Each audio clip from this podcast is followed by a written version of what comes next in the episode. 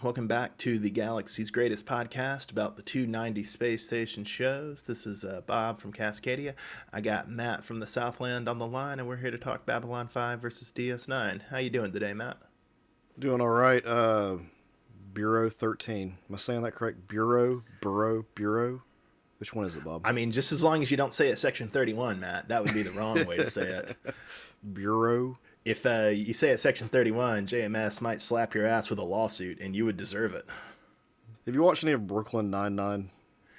No, I I, I was kind of like up and down on uh, Parks and Rec, and then like some personal stuff kind of got in the way of it, so I haven't really watched any of those Mike Schur shows. Yeah, actually, pretty good. But I, the only reason I say that is because that that's an ongoing joke on there about how to say bureau bureau for FBI. yeah, yeah. It it, it kind of sucks that that uh, show didn't air like 20 years ago, and that it kind of it, it's it, my impression is it's getting a lot of backlash for being like propaganda, which you know on the one hand is probably fair, but on the other hand is a little depressing that one can't just enjoy a good show. But as far as Babylon 5 goes, this is the one that introduces Bureau 13. Dun dun dun. Yes, yes. So today we're talking uh, Babylon 5 uh, episode A Spider in the Web, which originally aired on Pearl Harbor Day 1994. And then we're going to talk a DS9 episode from season 3, Meridian, which originally aired on the 14th of November 1994. So in our A plot, Winter's mentor, FutureCorps exec Taro Isogi, is on the cusp of brokering a developmental deal with the Mars provincial government that should allow them to win independence bloodlessly when he is assassinated by a cyber zombie directed by the secret governmental organization Bureau 13, based in the San Diego Wastes. Yes, yes. And in the B plot, we have uh, Ivanova adapting to the more diplomatic side of her rank, which makes Sheridan's life much easier and frees up his schedule. With this uh, Bureau 13 thing, we've got another assassination plot on our hands everybody gets assassinated on Babylon 5. Yep. I mean, if you were going to do a deep state conspiracy, there's only one place in the galaxy to do a deep state conspiracy, and that is on B5. Apparently so. Like I really we really need to get a tally going at some point of just how many assassination attempts have occurred on the station. Yeah, yeah, we should we should we should keep an assassination tally. A listener was telling me in the comments we should also start keeping a uh, a Sheridan uh, food tally because apparently you were complaining about uh, Sheridan's food a couple of episodes back and like his obsession with oranges and whatnot. And apparently you regularly see oranges in his uh, quarters, which is not something I had ever noticed. Uh, I think the listener said that they didn't really notice it either until the remaster on HBO Max brought it into sharper focus. Yeah, the man likes fresh food. That's just how he is he's all he's all about them biological details. But yeah, we can keep a uh, Sheridan food tally, and we can keep an assassination tally. If it smooths it out any, at least we can say that Bureau 13, not Bureau 31 or Burrow. Uh, 13 is uh, is the organization that sent the two knights to the station in season one to interrogate um, Sinclair, and they strapped him into the thing that very much looked like a sex chair in order to go into VR. Oh yeah, the one with the VR episode where with the freaky VR. Yes, I remember that. Yeah, yeah. So that's Bureau 13. Okay. So, so it's not the same people that were in the comics though, because that may ever made clear. Unless I'm really forgetting something, I don't think we ever go back to that stuff in the comics about the assassination again on the show. Although in the novel that's set on Minbar that's apparently the most canonical of the novels that kind of deals with what Sinclair is up to as the ambassador on Minbar, you know, while um, Sheridan is commanding the station in season two.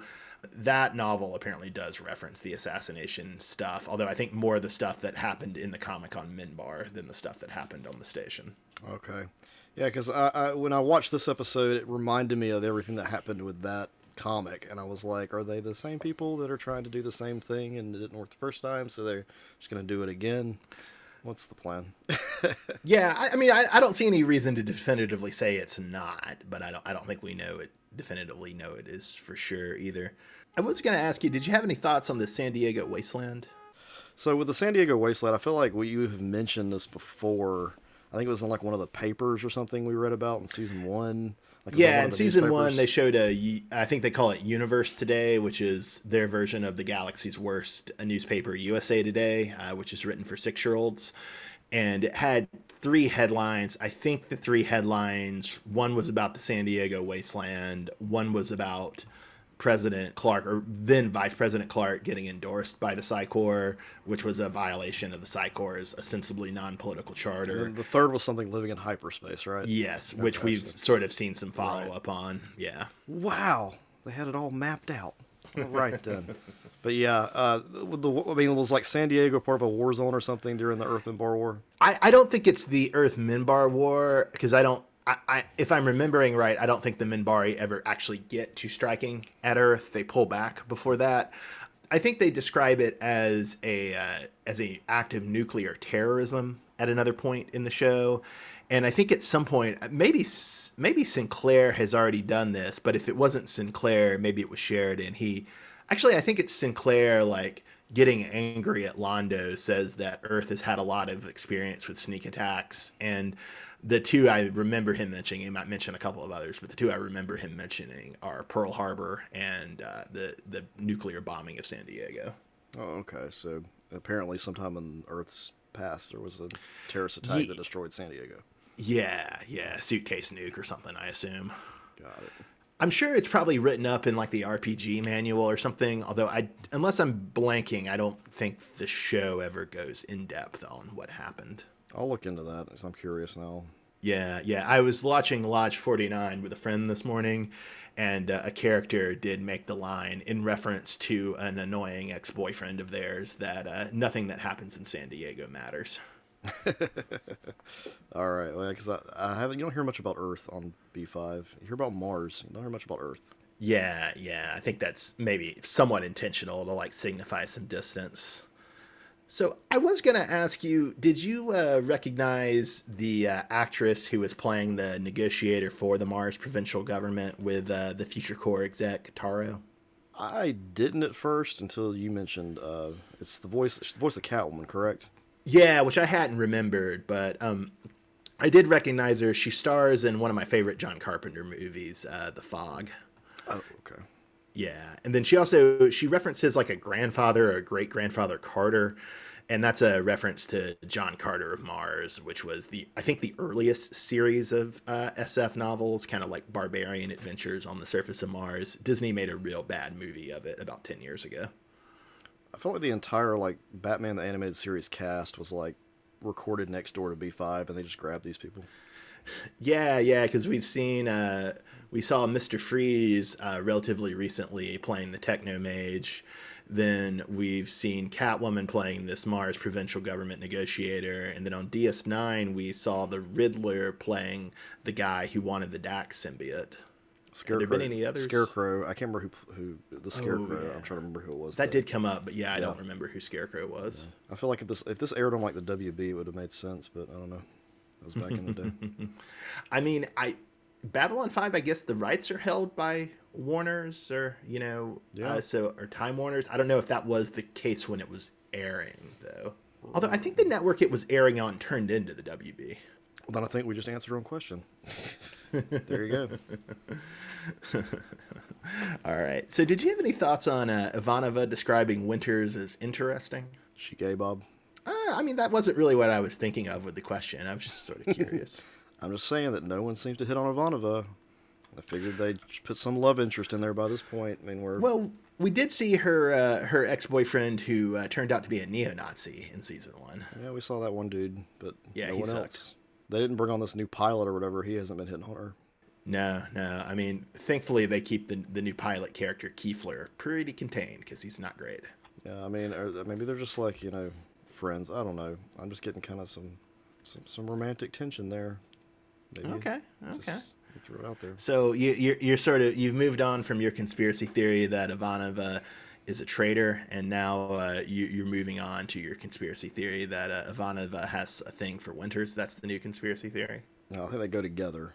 Like she's still a, a, a spy and still. Oh man, come on! Now now you're doing like McCarthy era tropes. yeah, Come and then on. and then she's trying to get with the she's trying to get with Winters because she knows Winters can read her mind at some point, and she wants to make sure she's keeping her enemies closer. Uh, she's trying to get a compromat, as the liberals say. Exactly. You got it. Oh man, oh man. Well, this has uh, gone into an unfortunate and tropey direction to the, towards the lavender scare. So we'll veer off and just say, uh, any thoughts on Zach Allen? Yeah, Zach Allen. You mean like Kenickie from Grease? So I only saw Grease as a small child and it didn't stick. Is he like John Travolta's number two or something? Yeah, you get a hickey from Kenickie. So is he like the bad guy or is he like the number two guy? He's like the number two guy, but he's Garibaldi's number two here. I mean, some people just have the face to be a number two guy, Matt. And then some people like you don't even have the face for that. I'm number one always, Bob. I mean, that's not what I was clearly implying, Yeah. but we'll we'll roll Yeah, with it to yeah. salvage your ego. Uh, yeah, I mean Garibaldi's got to have a new second in command though, since the last one shot him in the back. I mean, do, do they need to keep? I mean, with the way this show keeps going, repeating some of the same plot lines, do, I, do we need to make sure Zach Allen we keep an eye on him? I just I just can't believe you would insult Lou Welch like that, Matt. He's standing right there. He's clearly so competent and so helpful. How are you going to insult Lou Welch like that? It is a legit question though. I thought Lou Welch was second in command, but Zach Allen is right. Did they just shoot? Yeah, yeah. Zach Allen will be second in command going forward. Yeah, Oh, okay. What happened to Lou Welch? I, I I don't feel like that's a spoiler to say. Did Lou Welch die? What happened to Lou Welch? No, I think he still shows up time to time, although less as time goes on. Is my memory, which might be wrong. He just got passed over, is what happened. Poor Lou Welch. I mean, he he didn't even have the face for a second in command, Matt. Kind of like somebody else I know.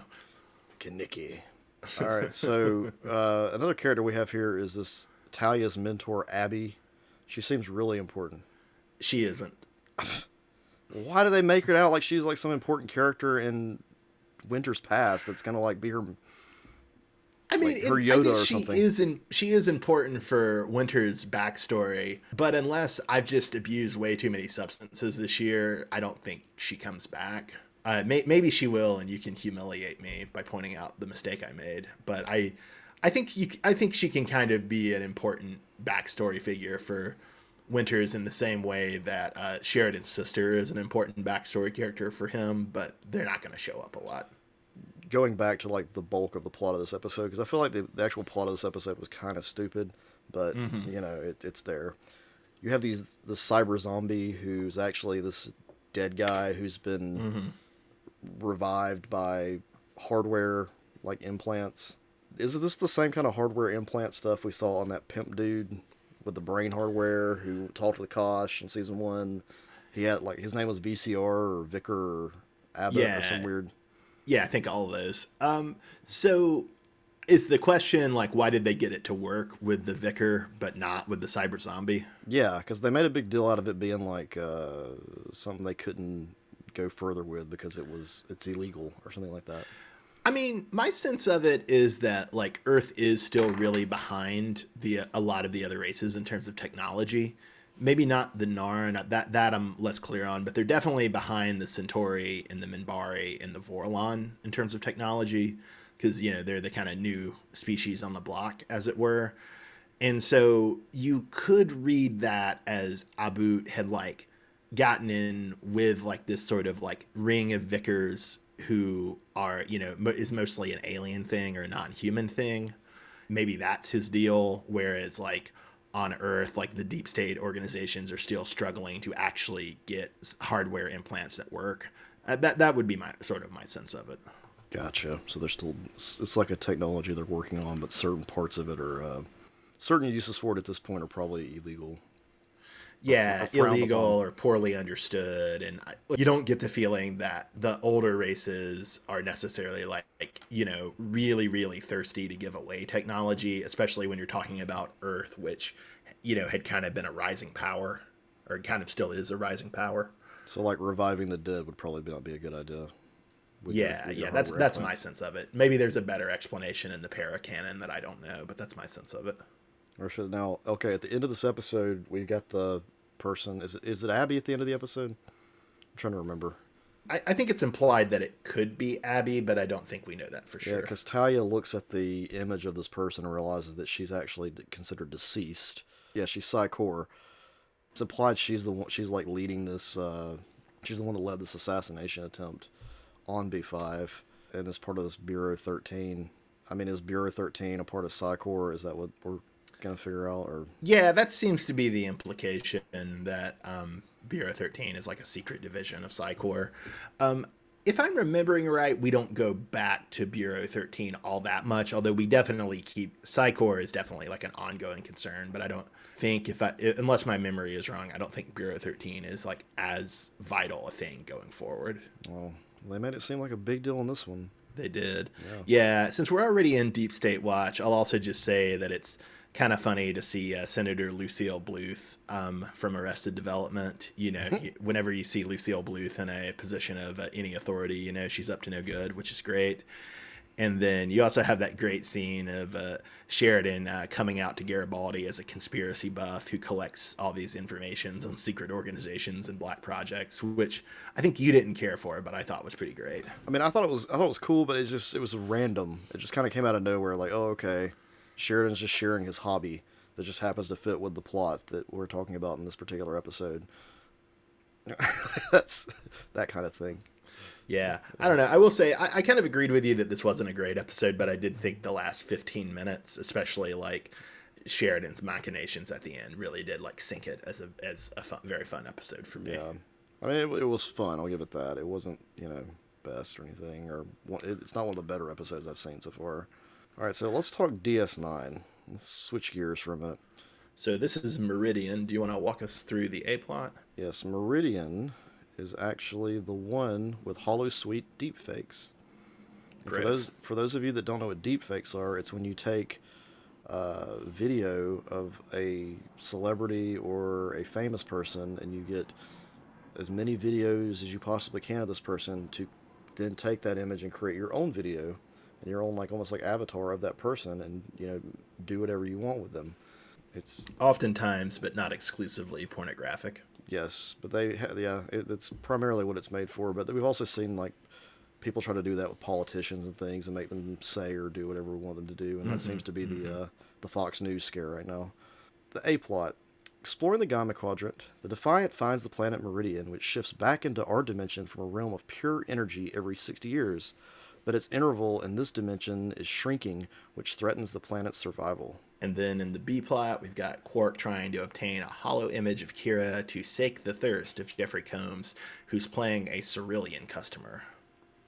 Yeah, the B plot one in this one, like A plot to me, uh, was like old school Star Trek in a way, and I didn't care for Jadzia's part that much. We got to see Jadzia act a little more, but I don't know. The B plot was hilarious though. They did great with that. It, was- it was ridiculously creepy, but at the same time, it was really fun to watch. Because uh, yeah, I mean, at least Quark gets his, right? yeah, he gets his come up. I mean, yeah, the they yeah he he they get him at the end. Yeah. Calls Weirdly, this actually does very closely track with a plot in a much later um, Babylon 5 TV movie, The River of Souls. Well, with Quark being able to capture a person's image in like a holosuite and just recreate it for the right recreate that person for the right price in the holosuite, you feel like that's like where our future is actually heading at this point. Oh yeah, yeah, certainly. I, I don't know if I've said this uh, on the podcast. I'm, I'm not sure, but I don't really like the the liberal pundit Ezra Klein very much. But he has made a really good point in several of his shows that I appreciate and vibe with. And that point is that he thinks that like within our lifetimes, virtual reality is going to get so good that it's going to be really hard for people to justify coming out of it to live their kind of boring lives and you know as underpaid drones and hollowed out america. And i you know I, it, it seems like the answer to that is obviously well you have to make real life better and more you know more comfortable and less uh, precarious so people don't feel so stressed and anxious and averse to it. But it does seem like a real problem that we're careening towards and I, I don't think we'll solve it. And yeah it would seem like this sort of like deep fake stuff you know especially but not only the the pornographic end of it would only enhance that. Yeah, it reminds me of Ready Player One. You read that book, Bob? oh god no i refuse to read that hack book or see that hack movie i did listen to the chapo trap house review of it which was very funny and all i needed You read Snow Crash? i haven't i need to read neal stephenson i, I never have All right, Snow Crash, same idea. Yeah, yeah. My buddy Pat uh, sort of likes Neal Stephenson and was talking him up to me, or not talking him up, but I was asking Pat about Neal Stephenson the other day. And you had mentioned that you th- you thought it reminded you of a, a, Voyager episode, but I'd never heard of it. Oh yeah, yeah. Not the uh, not the deep fake stuff though. That reminded me Oh. of the Babylon Five TV movie. But the uh, the plot with the like bucolic idyllic village that reminds me of a Voyager. I think two Voyager holodeck episodes where like Janeway, or actually I, I don't think it's Janeway's program originally. I think it's maybe Tom Paris's program originally because Tom Paris always likes creating like cozy idyllic holodeck programs in that show. But he has this like you know kind of beautiful stereotypical irish village called fairhaven. The crew starts spending a lot of time in the program and i think maybe the program comes to life. It's a the source of one of the best janeway memes when uh, she gets thirsty for one of the male uh, holograms, and so she slightly reprograms him to make him more attractive. And the the scene of her like reprogramming him to the computer ends with her saying, "Delete the wife." Yeah, I never saw it. Uh, and honestly, like I said before, like the A plot of this episode, like struggled to keep my attention. What was your opinion of Dax in this episode? I mean, I thought she did all right. Uh, granted, she wasn't given like A plus material to work with, but I, I thought she did like a good job of playing. Terry Farrell, in particular, did a good job of playing conflicted and you know doing sorrowful goodbyes. I especially did like the scene where uh, she's saying goodbye to Sisko, and I mean, I think Terry Farrell was solid in that scene, but man, Avery Brooks like he, he made me tear up a little, which was honestly not what I was expecting uh, in an episode that you know was one part like Quark being super creepy and was the other part was like half an anticipation of a ridiculous Voyager holodeck episode. yeah, yeah, that was the best scene in the whole episode, though. The uh, with Avery Brooks saying goodbye. Well, uh, speaking of leaving behind all of your friends to get some interdimensional sex, um, you want to go into Thirst Watch, Matt? Yeah, uh, Garibaldi cannot even put away his like broke ass pickup game on Winters, even right after her friend gets killed. He's got to like get that under control. Yeah, I mean, I guess he sort of does tone it down and like kind of use it to cheer Winters up. But yeah, it was a pretty cringy scene though. Like I said, it, they tone it down a little later and they make it where it's like, oh, Garibaldi's like more emotionally supporting her. But yeah, whew, Garibaldi. Uh, when they do the reboot, I hope they uh, reconsider how he approaches the ladies. Yeah, because he did the same shit to uh, Ivanova when her dad died. Do you remember that? Oh Yeah. yeah, Like- yeah. I think that wasn't even him trying to smash. I think it was just him coming off as he was trying to smash because he always seems like he's trying to smash. Maybe that's the real problem. Maybe he just needs to his approach to everything. And honestly, that was worse because it had stronger like blackmail vibes to it. right, yeah, for her using the communication, the the gold channel. Yeah, yeah. Whereas this this was like sleazy, but at least wasn't like that. It wasn't that sort of coercive, at least. At the very beginning of DS9, you had uh, Kira pretending that she's Odo's lover to avoid Jeffrey Combs. Yeah, I, I thought it was really sweet, and this this is really the season. I unless you can remember stuff in the first two that I'm not remembering. This is really the season where they really start like teasing that you know Odo and Kira actually do have a thing for each other, and they just neither of them have like fully come a, come around to like fully seeing it. Like Odo knows he has a thing, but he just hasn't like he hasn't been able to like move from this kind of like ridiculous idealization stage to like actually like you know making Kira aware that she might feel the same way for him. Yeah, and then you've got the dude who falls in love with Jadzia on the planet or whatever. He goes, "If you don't mind me asking, how far down do they go?" She's like, "All the way," in Yeah. reference to her spots. Yeah, very hot scene. Very hot scene. Yeah, I like, uh, I, I I would say like usually when we're um you're we're doing thirst watch, we're doing it to you know be like the dog in the meme bonking people for being too thirsty. Yeah. But I I thought like the Kira and Odo scene and then the the Dax and her lover from this village scene. I thought those were both pretty sweet and like it's like oh you know sometimes 90s TV can like you know portray sexuality in a non cringy way. Yeah, it seems like Star Trek DS9 knows how to handle a little better, or at least this writer did for this episode. Yeah, I think a lot of it too is just getting like the voices of the character settled down more. Uh, do we want to transition over to Econ Watch? Yeah. So I, I did want to kind of give a brief little shout out. So James Shigeta, I believe is how you say the name of the Japanese actor who plays um, Taro in the Babylon 5 episode. And he's a really cool guy. Um, he headlined a Sam Fuller noir in like 1959 where he plays like a, if I'm remembering right, I saw it a long time ago. I think it's called The Crimson Kimono. And he's playing like a cop in occupied Japan after World War II. And then or may, no, maybe that's the one where he's playing a Japanese American cop in L.A. It's, it's, probably it's the latter. And then he he also he's probably most recognizable because he like played the CEO of the Nakatomi Corporation in Die Hard, and then he plays a, a Vietnamese president in a couple of episodes of seaQuest. I think it's kind of interesting to bring it up under econ uh, watch because it was just interesting to seeing this guy play like a kind of warm and creative corporate exec. You know, that was during the age in the early 90s where everybody was very concerned about like you know the Japanese taking over the American economy. There are a lot of very cringy comedies and dramas made about the Japanese threat to the American worker, like Twin Peaks. Yeah, Twin Peaks definitely had a definitely had subplots about that too. Yeah, definitely. And so it's kind of interesting to see like this kind of warm and robust portrayal of this uh, Japanese or Japanese American character as kind of a rebuttal to all that fear mongering. Yeah, too bad he gets assassinated.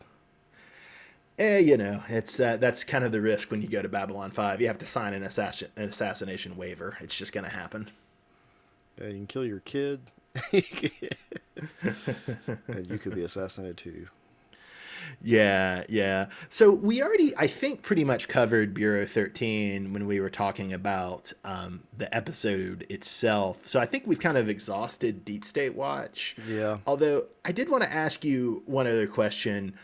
Is Bureau 13 like the tipping point for you that okay DS9 was ripping off Babylon 5 because it was it was the tipping point for me. I feel like yes, because the minute I heard it, I was like, wait a minute, that's section 31. I mean, it just, it's so obvious. Yeah. There's no way I mean, that could be a coincidence. Co- no, coincidence there's no. just no way. I mean, there's so much that's very similar in DS9, but you kind of wanted to give it the benefit of the doubt of like, you know, I think we way too em- much emphasize like the role of like the individual genius in art these days. And a lot of it just has to do with like what's in the popular culture, what do you synthesize? And so I was kind of leaning more that way. And, you know, the fact that I was kind of hostile to JMS for some of its bad superhero work didn't yeah. help. But then you get to Bureau 13 and you're just like, nope, nope, JMS was right. I'm glad he got whatever he got from Paramount in that lawsuit because they totally ripped him off. DS9 definitely got some stuff from Babylon 5, without a doubt. Yeah, definitely, definitely. So, who was your uh, character of the week, Matt? Definitely Kira for outsmarting Quark. Nice. Yeah, yeah. I would have to go with Sisko with his good acting, but uh, Kira and Odo were both great this week. Then my episode of the week is a spider in the web. I mean, between the two episodes, it's just uh, spider in the web was okay at the end. Yeah, yeah, that, I, I would agree with you, and that's really just based on the last 15 minutes, though. That like really, that's what really stitched it together for me. I haven't kept track yet. We need to start keeping track. But besides the season one finale, is this the only other time we've picked a Babylon 5 episode to give it to? Uh, I don't think so. I'm pretty sure we've had a couple of Babylon Five episodes. Oh, okay, we have. We well, have. at least yeah. Since I mean, we didn't start this till later on in season the yeah season one. Like there would have been some season one episodes definitely that we would have given. Oh to. yeah, yeah, and we'll, we might reconstruct what we would pick just so we have like a full list. Since we didn't think to do this, uh, or to be honest, Matt didn't have the idea to do this until late in the thing, and you know, I stupidly never thought of it when it's obviously a very clear thing we should be doing. It's all good, yeah. Bob. It's okay. We can't all be as smart as me. I I know, and and uh, we can't all not have a second place face like you, Matt. Second place face. So next week we have Soulmates, Babylon Five, Season Two, Episode Seven. I honestly didn't remember when you said Soulmates. I was like, wait, which show was that? And I was like, well, it says Soul. It, it must be Babylon 5. Yeah, Soulmates soulmates. Apparently, this is one where we uh, learn about Londo's wives. We meet them. Oh, this one rules. This one rules. Okay, I've forgotten about. Yeah, this one's great. And then what's the DS9 one? Defiant. This is the one where we meet Thomas Riker. Oh, yeah, yeah, Thomas Riker. Okay. Oh, that's gonna be hard to choose. At least if my my positive memories of both are. Yeah, it's gonna be a good, uh, a good, well, a good showdown. All right. Well, if you if you were lagging today, listeners, don't make that mistake next week. Come back for the joy of Londo's wives and Riker's identical teleporter clone. All right. Well, this has been Babylon 5 versus DS9, the greatest podcast about the two great 90s space station shows. I'm Bob from Cascadia. That's been Matt from the Southland on the line. We'll see you next time. Thanks for listening.